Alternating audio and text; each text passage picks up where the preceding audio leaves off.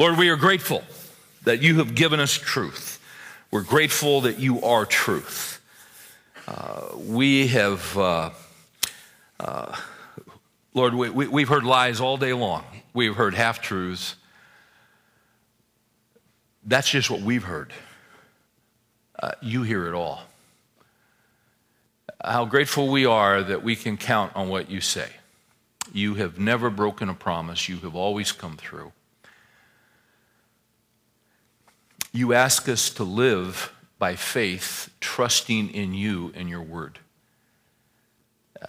Anyone who has ever done that has never been let down, ever. So that encourages us, because some of us are in some tough straits. And we're wondering, some of us, if it is true. We're not afraid to look at what you say. We're not afraid to ask questions. Scripture says, come, let us reason together. If it's true, it's true. If it's true, it bears up under investigation. It's true, and we are grateful. Lord, it is true when it comes to the deepest questions of life. It is true when it comes to the reality of what we face every day. And it is true when we look at death and face it eyeball to eyeball. What you say is true. I think of that passage in Hebrews that talks about the fact that you have taken away from us the fear of death by what you did on the cross. So once again, we ask that you would make this time profitable. A lot of hurting people. I'm thinking about the guy that I heard about today who's going blind at 45. He's got a wife and he's got 3 kids and he doesn't know how he's going to do his work. Doesn't have a clue.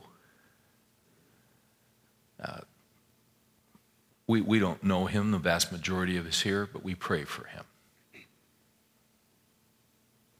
He'll find your faithfulness to be there. Even if the sight is gone, you'll still be there, and you'll make a way. That is easy for us to say, but it has been proven over the centuries and will continue to be proven. I thank you, Lord, for that answer to prayer that I saw today at lunchtime. I prayed about it early this morning, and at 1 o'clock, there it was. That was amazing. I thank you for that. We were very grateful. We pray these things, all these things, in Jesus' name, because it's the only name that has power. Amen. If you've been with us, we have been this fall looking at the life of Paul, and what we've been doing is kind of hopscotching. Guys don't normally hopscotch, but we've been, especially at our age, but we have been landing on certain sections of 2 Corinthians because Paul opens up his life, and he kind of gives you a glimpse into his guts of what he's going through and what he's dealing with. When you look at history, Paul has to be right at the top in terms of leaders. Now, you know, the world's going to talk about Alexander the Great and, you know, all this kind of jazz. But I'm talking about eternity. I'm talking about making a difference forever. I'm talking about people's lives being changed. Paul's right up there at the top. You got Moses in the Old Testament. You got Daniel. You got Abraham. You got some greats. You got Elijah. You know, Paul is right at the top. His life wasn't easy because God had great plans for him. And the reason we've been looking at his life is because the process that God took Paul through is a normative process. When God wants to take a man and he wants to build the man and he wants to use a man in a significant way, which a lot of times the world doesn't think is significant, God takes a guy through a process that is a hard process. It's not an easy process. And many of us in this room are in that process and in the hard places of that process and really feeling the heat and really suffering some loss in our lives. Well, that's why we've been looking at Paul, because he knew all about that. And a lot of times when you're going through things like that in your life, and you're going through chapters like that in your life, you look around at other people that are close to you, and they're not going through anything like that at all, and you begin to think you're the only guy. That's why it's so good to look at someone like Paul and to see, well, you know what? He went through it. And if you look at Moses, he went through it. And if you look at Daniel, he went through it. You look at these men in the Scripture of whom we have a biographical sketch, and you see the process. In some lives, you get more detail than others, but the process is there. They didn't escape it. We're not going to escape it. And we've said this before, but this process is so hard and it's so difficult, nobody in their right mind would sign up for it. Now, we'll go sign up for classes. We'll go sign up for a theology class or an apologetics class to learn how to defend our faith and all that. That's all good stuff.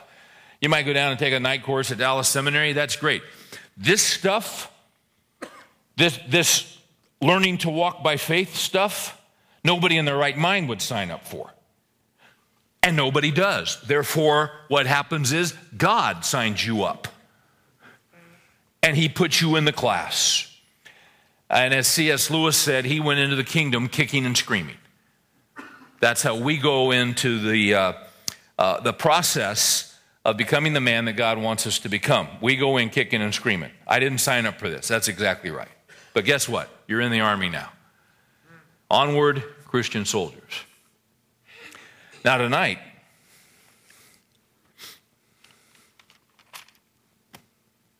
tonight's significant. And I'll tell you why it's significant. Paul's coming to the end. Some of you guys were in the study last spring. Remember that? You remember that far back? Excuse me. And I think the last session we had in May, someone asked me what I was doing over the summer, and I said, I'm going to write a book over the summer, a short book. It's not the size of the books I normally do. It's a short book, and I'm writing it to college students, and the title is How to Ruin Your Life by 40. And actually, I'm going to have it done by the end of the summer. And I got it done. But it wasn't good enough for me. It needed some more work. I thought that would be an easy book. It's been a very hard book. And so here we are, the last session of the fall semester. And you might ask, well, what are you going to do over the break? I'm going to finish this book. This real easy book that I've been working on. So I'm going to have it done, hopefully, by Christmas and hand it in. But a couple weeks ago, my son Josh, who's my youngest, I asked him to read the manuscript, and my daughter Rachel's read it, and John's been in firefighting academy, and he hasn't had time to read it.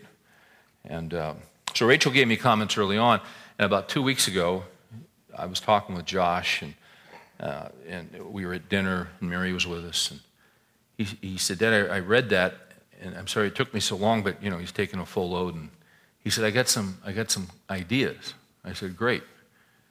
And he started giving me some of these ideas. He said, because you know, Dad, he said, you're writing this for college students. And I said, yeah. And I said, you know, I'm a little out of my league here. And he said, well, you know, we spend a lot of time in our cars, and we grew up being carpooled. And so much of our lives are in cars. And he said, you know, Dad, you're writing about how to ruin your life by 40? And I said, yeah.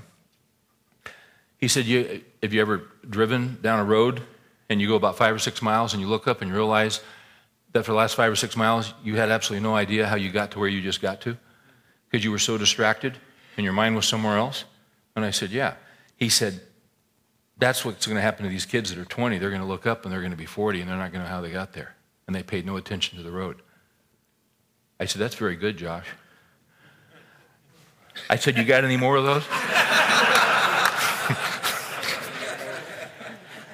And he had a whole bunch more. And he'd been thinking. And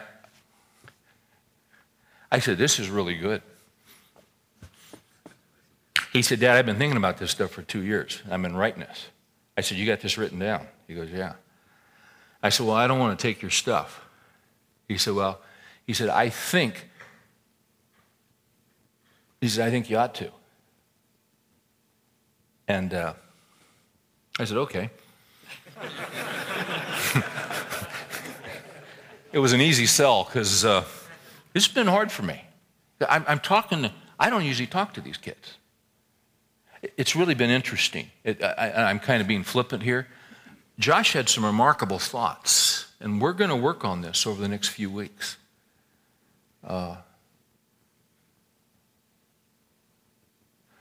What I've come up with, this actually was my idea, is that life is a road trip. And it is. You know what we've got here tonight? Paul's at the end of the road trip.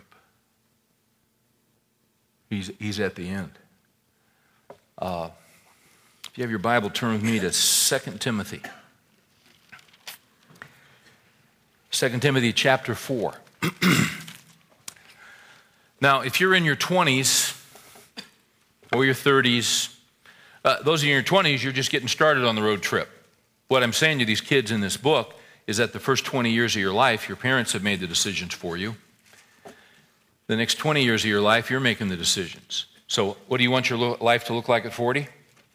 Well, it's going to depend on the caliber of wisdom that you use in making the decisions for your life.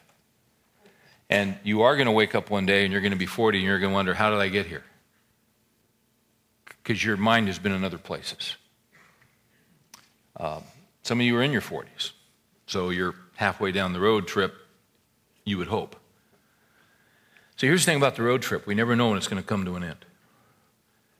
If you're 40, you think you have 40 more years. You're assuming that. Nobody in here, who's 40 is thinking, I'm going to die in the next 2 minutes. That's not how we think. We assume things. That's how we live our lives. If you're 25, you assume you've got 50, 55, 60 years. What we do know is that the road trip will come to an end. And then what happens? I just never cease to be amazed at the emphasis in our culture on planning for retirement. And we all know that's a good thing to have a financial plan. We all know that. And the Bible talks about that. But the emphasis in our culture and the amount of advertising in magazines and the amount of advertising on television, commercials during sporting events. And I know I think I mentioned this last week, but I just continue to be blown away by it. It's retirement, retirement, retirement, retirement. Put enough away, da. Great, fine, wonderful. But retirement comes to an end. You're going to die. And then what the heck are you going to do? But they never talk about that. They don't want to talk about it. Nobody wants to hear it. So what we do is we deaden ourselves to thinking about death. It is really healthy to think about death. It's very healthy to think about death frequently. Thinking about death frequently can save your life. But it takes some guts to do it. Because one day your road trip will come to an end. I'm on my way to 2 Timothy 4. But on my way there, I want to stop off with Churchill. If a case could be made that Paul was one of the great leaders of all time, from a spiritual standpoint, I think, hands down, a case is made that the greatest leader of the 20th century is Churchill. So last night, I was reading this biography by Martin Gilbert. Now, Gilbert was his authorized biographer.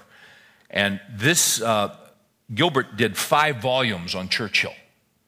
This is the Reader's Digest version.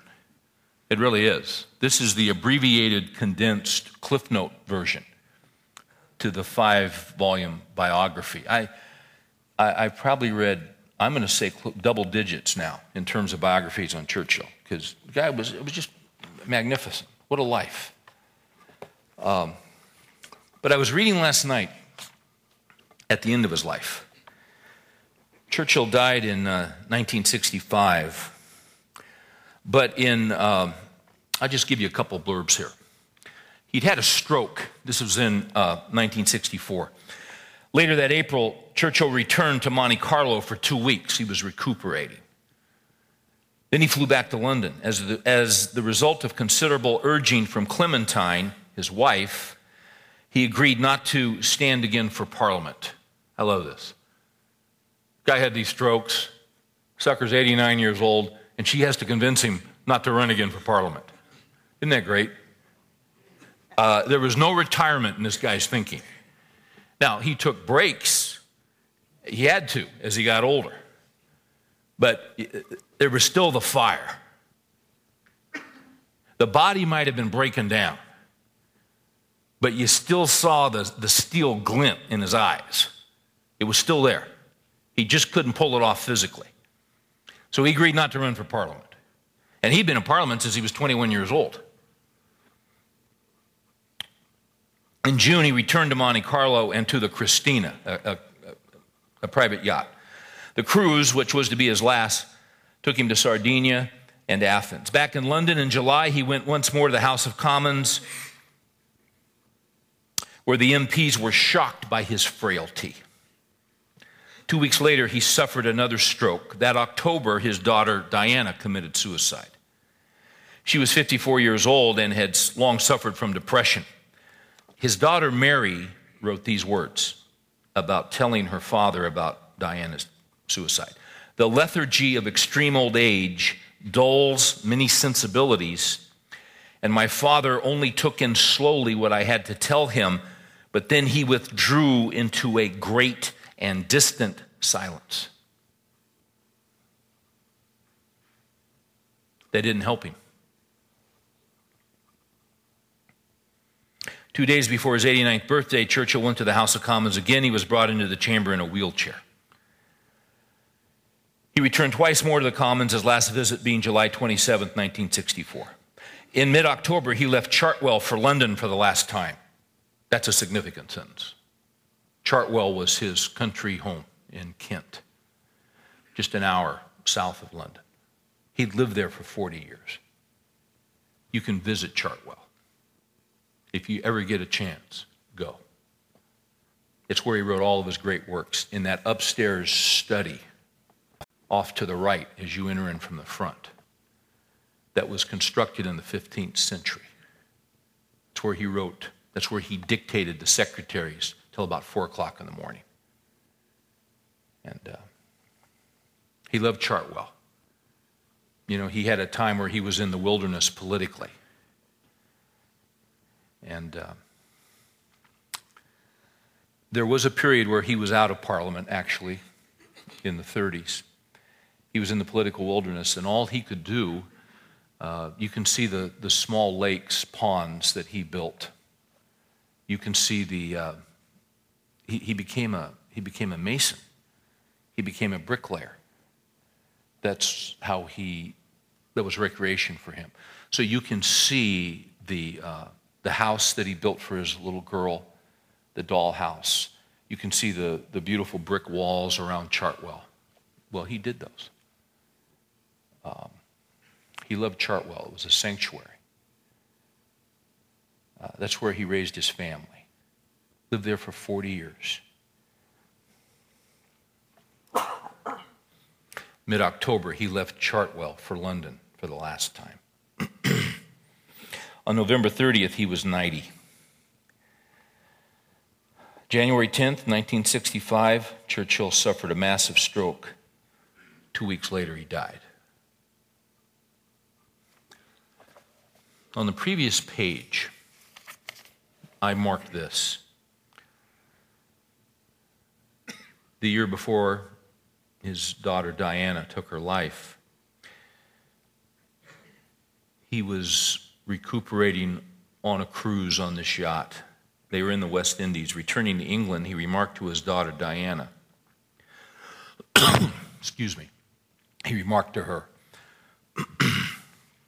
catch this, "My life is over, but it is not yet ended." That's a line, isn't it?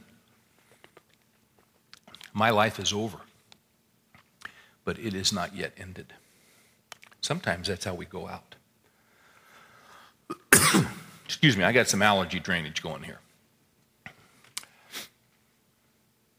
Now, the reason I'm starting with this, excuse me, as I cough into the microphone with great amplification, anybody got something I can take? What do you got? I've got nothing. What do you got there, guy? You got a cough drop? I mean, is it a real cough drop? What do you have? Yeah, what's this? That's from France. I don't want that. A Paragina or something? What's this?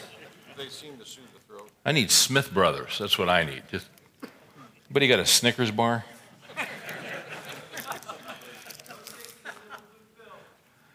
Little blue pills? Yeah. All right, well, I'm sorry, guys, but let me see if I can snag this. It's been in your pocket for 6 months, guy. Trying to unpeel this sucker is like peeling an orange. I might have to go with a French thing here. It'll soothe my throat. Probably make me passive. It'll make me passive and fearful. And very conciliatory. Yeah, I want to surrender. I set all that up with Churchill to say this. My life is over, but it is not yet ended. That's how Paul went out.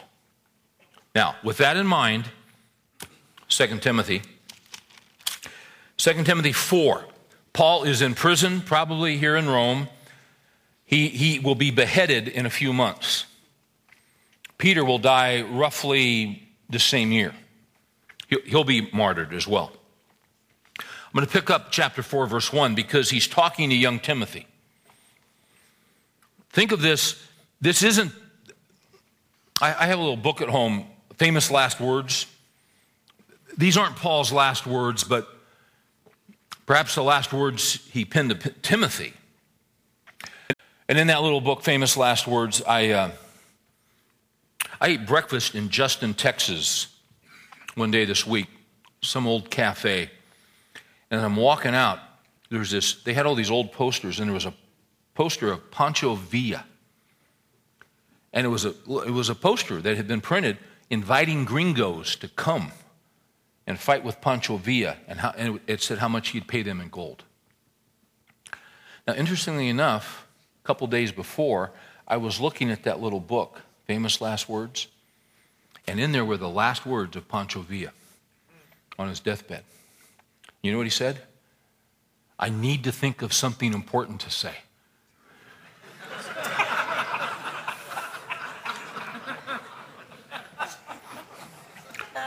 But he couldn't. And he died without having said anything important. Last words of Pancho Villa, "I need to think of something important to say."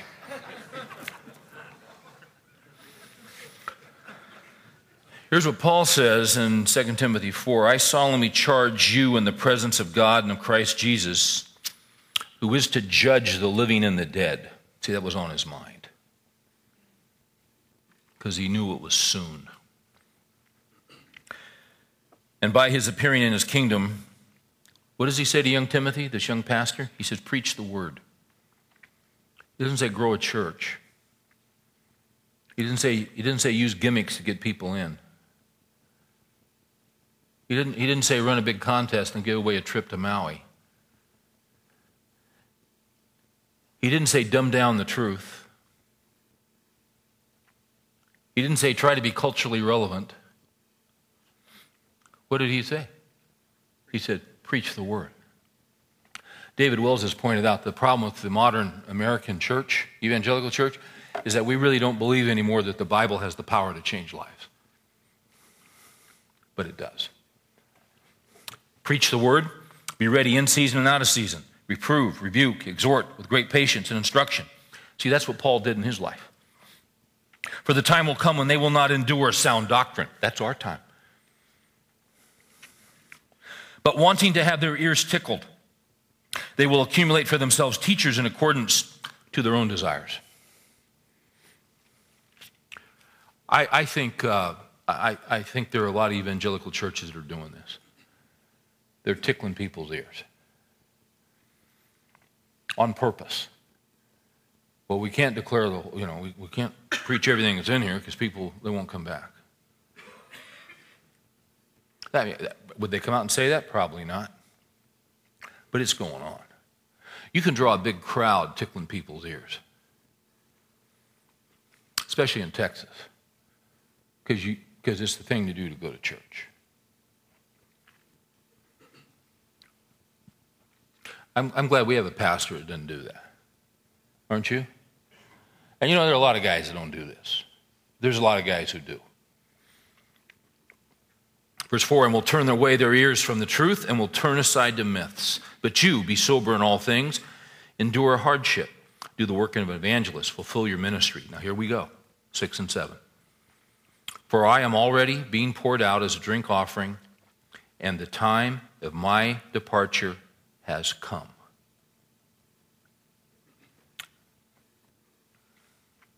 This is where Churchill's line fits. My life is over, but it is not yet ended. Paul knew he was at the end. And essentially, he's in prison, and he's going to die in prison. He's going to be beheaded.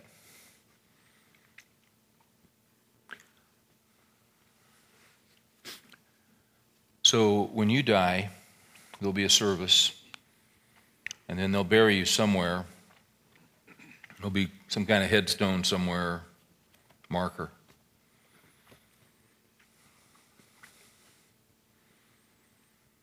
When 9/11 happened, I thought about Trinity Church, which is right close to the World Trade Center, just off of Wall Street. George Washington worshipped in that church.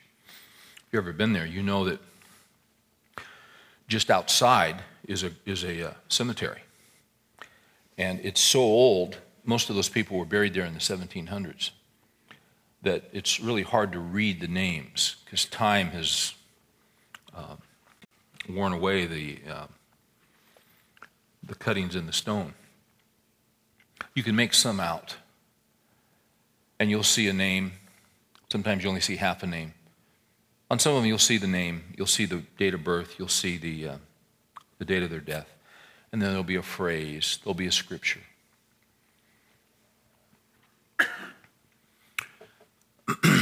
You've probably heard that there was a cemetery in Massachusetts, and there's a man's gravestone, his name, the two dates, and then it simply says, "I told you I was sick."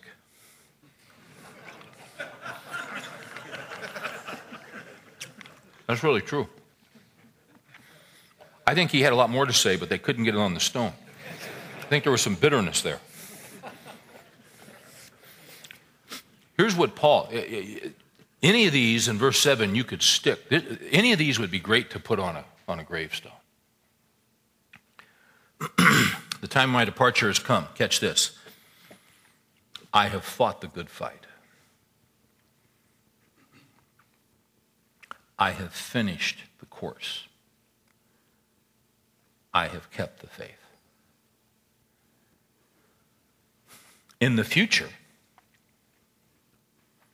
for see, when you die, the road trip doesn't end. A lot of people in our culture soothe their nerves about death by thinking they go out of existence. you don't go out of existence. Jesus said there's heaven, and Jesus said there's hell. There is no purgatory. There is no annihilationism where you are annihilated and cease to exist and lose consciousness. No. Jesus said there's heaven, and Jesus said there's hell.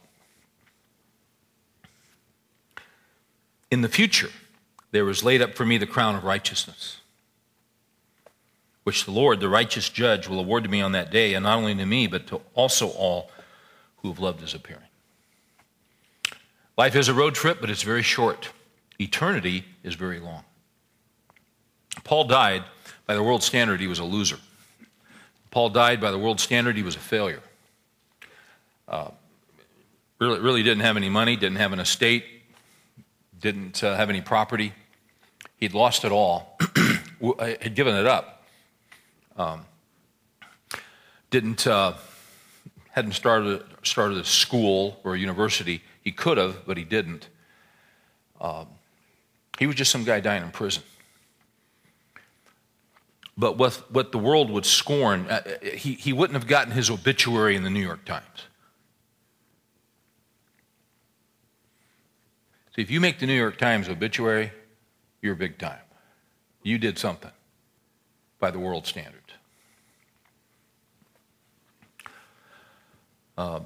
Paul invested his life in the right things. And looking back on his life, and here he is now, guys. Here he is, facing imminent death. He makes three statements. Number one, I have fought the good fight. Now, we're not at the end yet. We're still fighting the fight. Timothy was fighting the fight.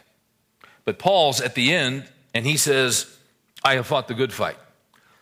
If you flip over to 1 Timothy 1, in this first letter to Timothy, he actually addressed this issue of fighting the good fight to Timothy. Now, the context of 1 Timothy is Timothy's a young rookie pastor. He's discouraged. He's in over his head. Paul is going to encourage him. Some of us are discouraged tonight because sometimes life is discouraging. You're not where you want to be. Here's what Paul says to Timothy in 1 Timothy 1, verse 18.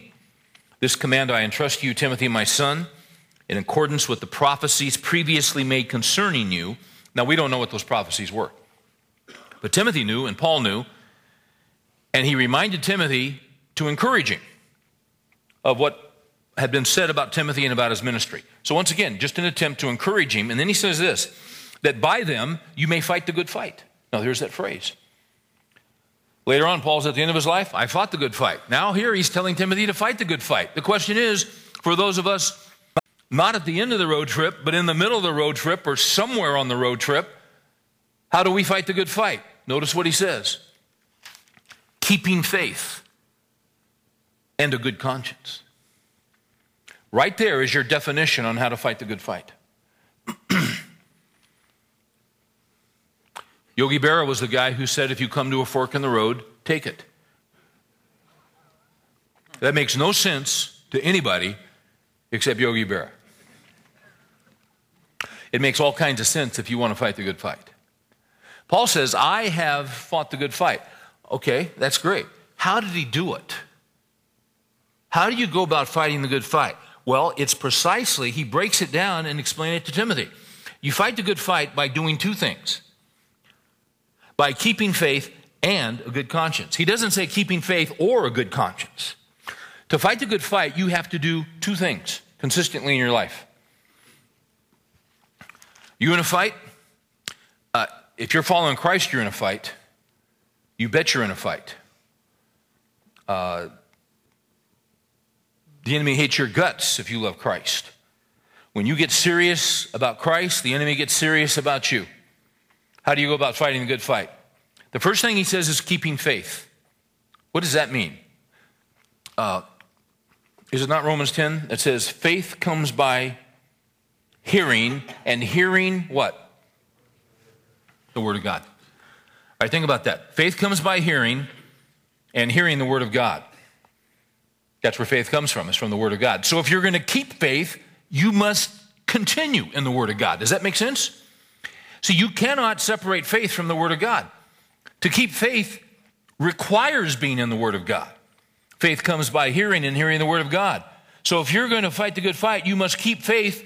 What does that mean? The Scripture has to be real to you, and you have to make room for it in your life.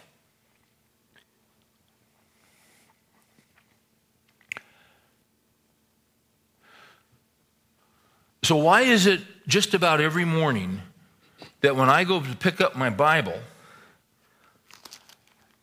I kind of have a thing. I read through the Bible every year, and here's my Bible reading calendar. It's from Robert Murray McChain. He put this together about 300 years ago. Not these two sheets, but I've had this for about 3 years, and it's about time to break in a new copy. But so this morning I went to read my four verses in Kings and Psalms, and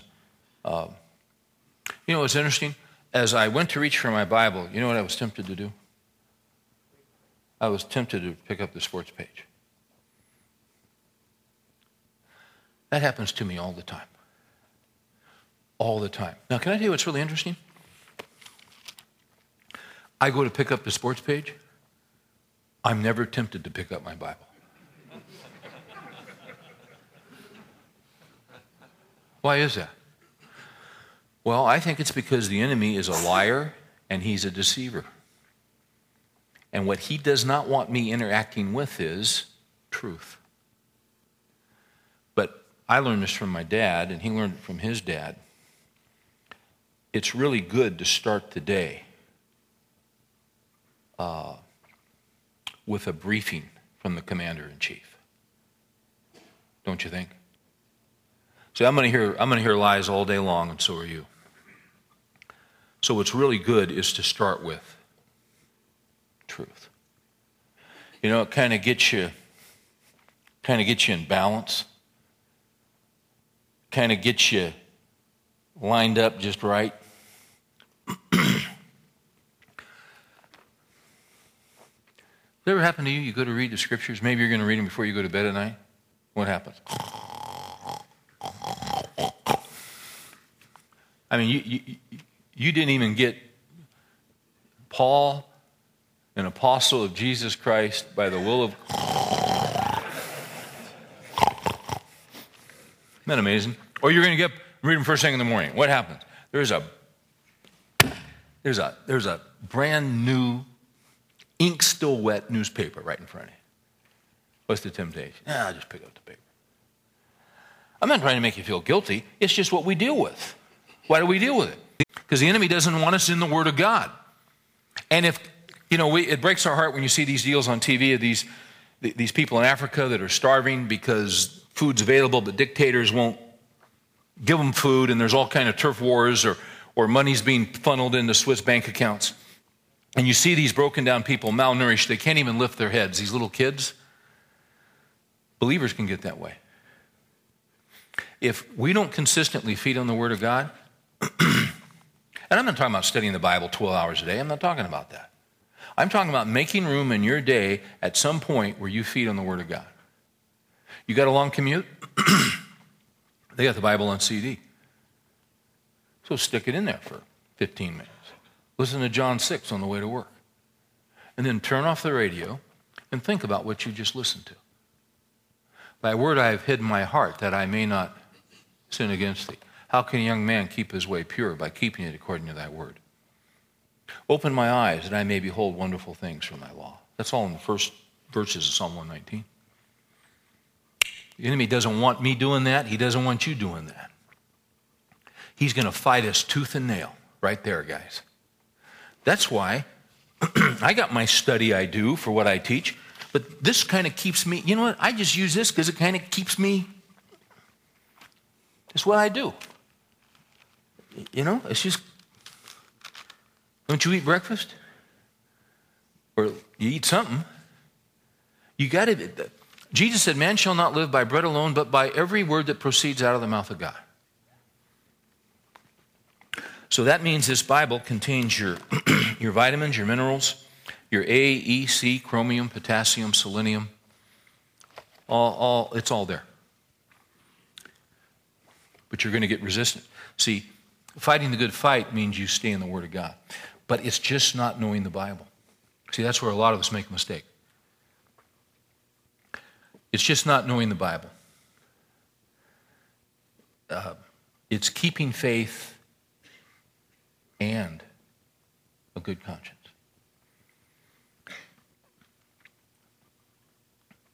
In this little book, How to Ruin Your Life by 40, I got a chapter in there where I'm talking to these kids about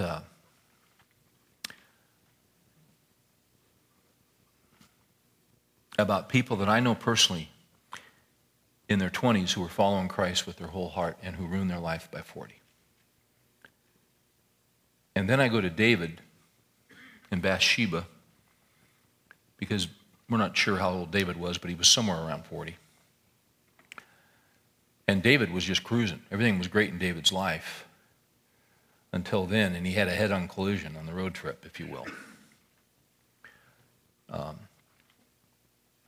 But see, David was anointed to be king when he was probably still a teenager, but he didn't ascend the throne to be king until he was 30.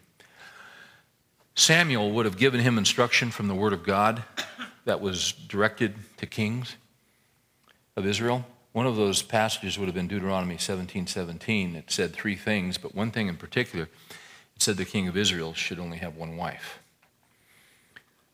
By the time David got on the throne, he probably had 8 wives. So you see, here's the point that we're making. Those who crash and burn at 40, see, there were hidden things going on in their lives in their 20s and 30s where the Spirit of God, there was a red light going off on their dashboard and they wouldn't respond. And instead of respond, every time David took another wife, do you think the Spirit of God kind of went, as he was considering? Did the Spirit of God ever do that to you? You know, conscience is a nerve. You guys know that? It's a nerve. And I find in my life, when I err, when I cross the Word of God, it's like the Spirit of God goes right on that nerve. Why is he doing that? He's trying to save my life. That's time to confess sin. That's time to get squared away. When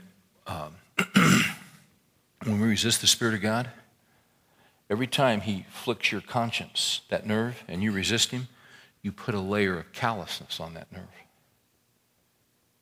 And weeks can go by, and months can go by, and then years go by.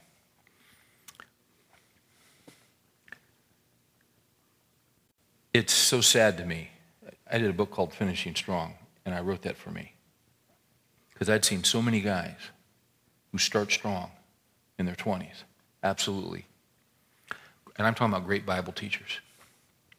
When I was in college, I used to drive 100 miles round trip to go hear a guy teach.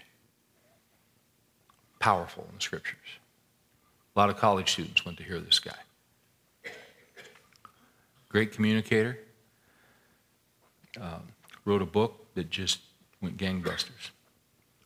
And I got to know him a little bit. Really respected him, met his wife, had dinner with his family. My brother Mike, who went to SC, dated a girl that was a flight attendant. She's on a cross-country trip, New York going into L.A. You know, it's midnight, everybody's asleep. So she's got everybody, you know, walk down the aisle, everybody's fine. She goes to sit down, and there's this other flight attendant sitting down reading his book, this guy's book. And Debbie sits down next to her. And she said, you enjoying that book? She said, yeah. She said, yeah, I am. And she said, good. She said, how'd you find out about it? She said, well, I'm going out with this guy.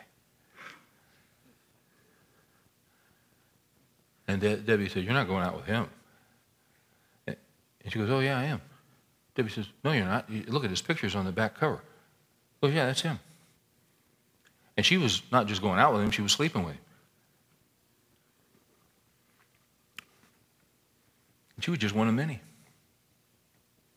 It's all documented. And when I heard that, you know what I thought to myself? I thought, how can that be? Because he's so strong in the Scriptures. But see, apparently, he was a little weak when it came to a good conscience.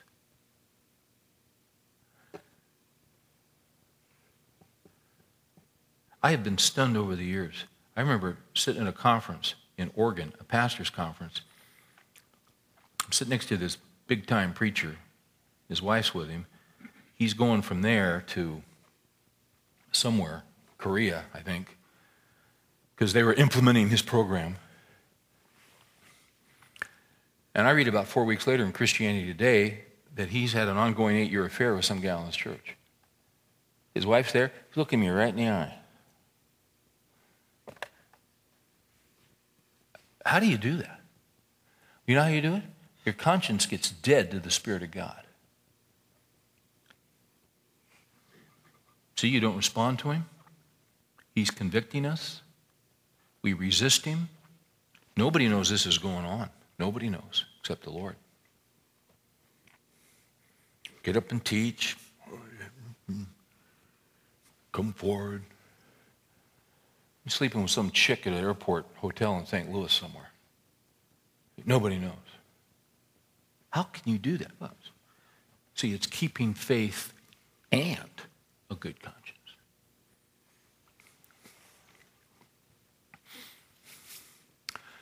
That scares me. That scares me. See, guys, what we want to do is keep our consciences as tender as possible to the Spirit of God. See, that's how when you get to the end of your life, you can look your kids in the eye on your deathbed. And you can say, I've fought the good fight. Nobody's perfect, but you understand what we're saying here, don't you? Is there any greater gift you could give to your kids or your grandkids? So what does that mean for us right now? It means that if there's an area in our life where we're resisting the Spirit of God and nobody knows about it, and we're living a double life, you know what it means? It means if you don't want a train wreck, you better get it straight right now with the Lord. You can't spin him. You can't con him. Con other people. You can't con him. And your sin will find you out. It will find you out.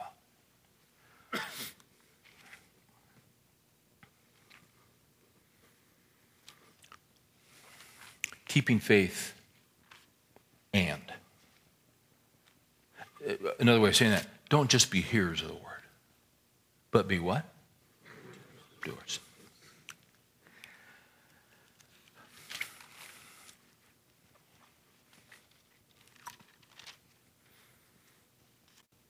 I almost want to stop right there, but just real quick. And you know what? I keep trying to get this page, and I can't get it. There it is. I have fought the good fight. I have finished the course. I have kept the faith. 2 Timothy.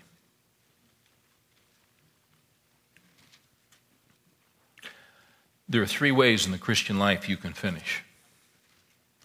Number 1, you can finish strong. We all want to do that. You know how Paul finished? Paul finished strong. He hit the finish line with a great zeal and love for Christ. I think there are a couple other ways we can finish. We can finish so-so, kind of medium. What happens there? Well, I think we put it on cruise control. I think we other things get into our hearts. I think we don't. Well, We don't intend to, but what happens is other things take the place of the Lord, and we become idolaters. I mean, we'd never bow down to an image, but we got our idols. Some guys drive their idols. Some guys live in their idols. Some guy's financial statement, that's their idol. It's very subtle, it can happen.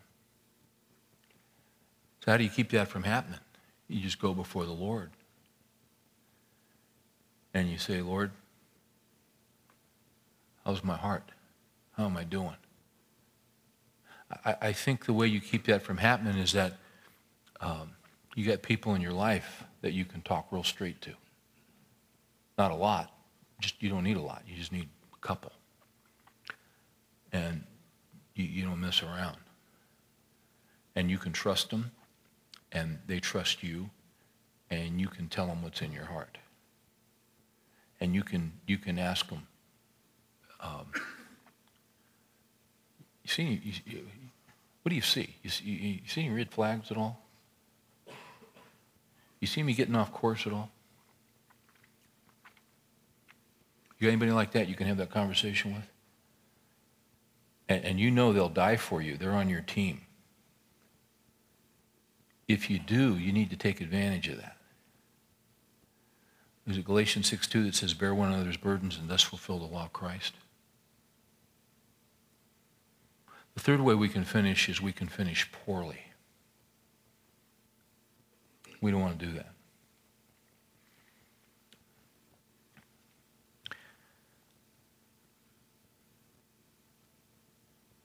That would be a huge waste. The name of the game is to finish strong. And you know, quite frankly, guys, the way you finish strong is by fighting the good fight. You keep faith, you stay in the Word of God, and you keep a good conscience. No secrets. Is there anybody in your life who knows everything about your life? You need that. I need it. Anything you're hiding, you're asking for it. And see, what happens is, I had a guy ask me recently, he said, well, if you haven't kept a good conscience, how do you start doing that? And I said, well, that's a great question. It's a very honest question. It takes a lot of guts to ask that question. I said, you find somebody that you trust with your life, and they'll never reveal a confidence. And then that area of concern where you haven't kept a good conscience.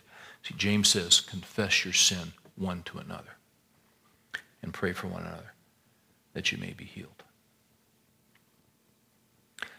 See, the thing we don't want to do is we don't want anybody to know about our secret. And so the enemy hangs that over us, and he intimidates us, and he terrorizes us that we're going to be found out. But James says, confess your sin one to another. Not to everybody, but to somebody you can trust. And see, when you confess that secret to someone else, what you've done is you've just outflanked the enemy. He's got nothing on you, does he? Because somebody else knows. Somebody who will pray for you. Somebody who will check in with you.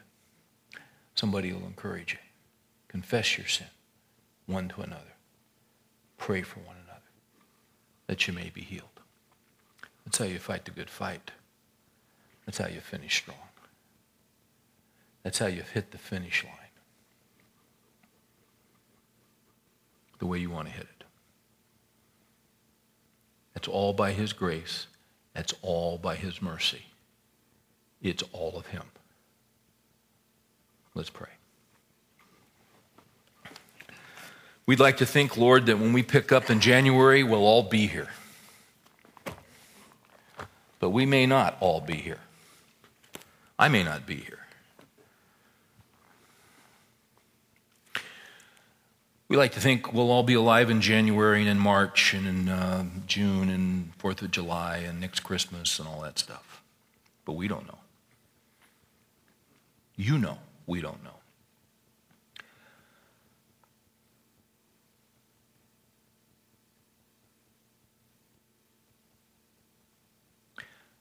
I would ask for us, Lord, that you would help us to live wisely. Wisely.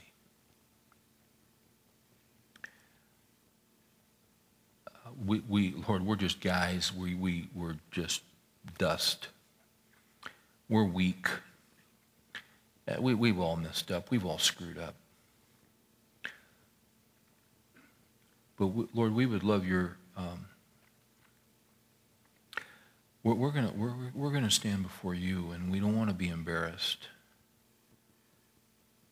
Our works are going to be judged, not our salvation. But our works are going to be put through the fire, and that will be an issue of rewards in heaven. We would like to hear from you, well done, thou good and faithful servant. You're not looking for perfection. You died for our imperfections. But you're looking for a heart. Lord, you're looking for a heart that loves you and that seeks to follow you. And seeks to make things right when they're not right. You're full of mercy. So much mercy. You are so long-suffering. You are so gracious. I was reading a couple weeks about wicked King Ahab, and he just made the slightest right move, and you were all over him with grace and mercy. It was astonishing to read that again. He didn't last long.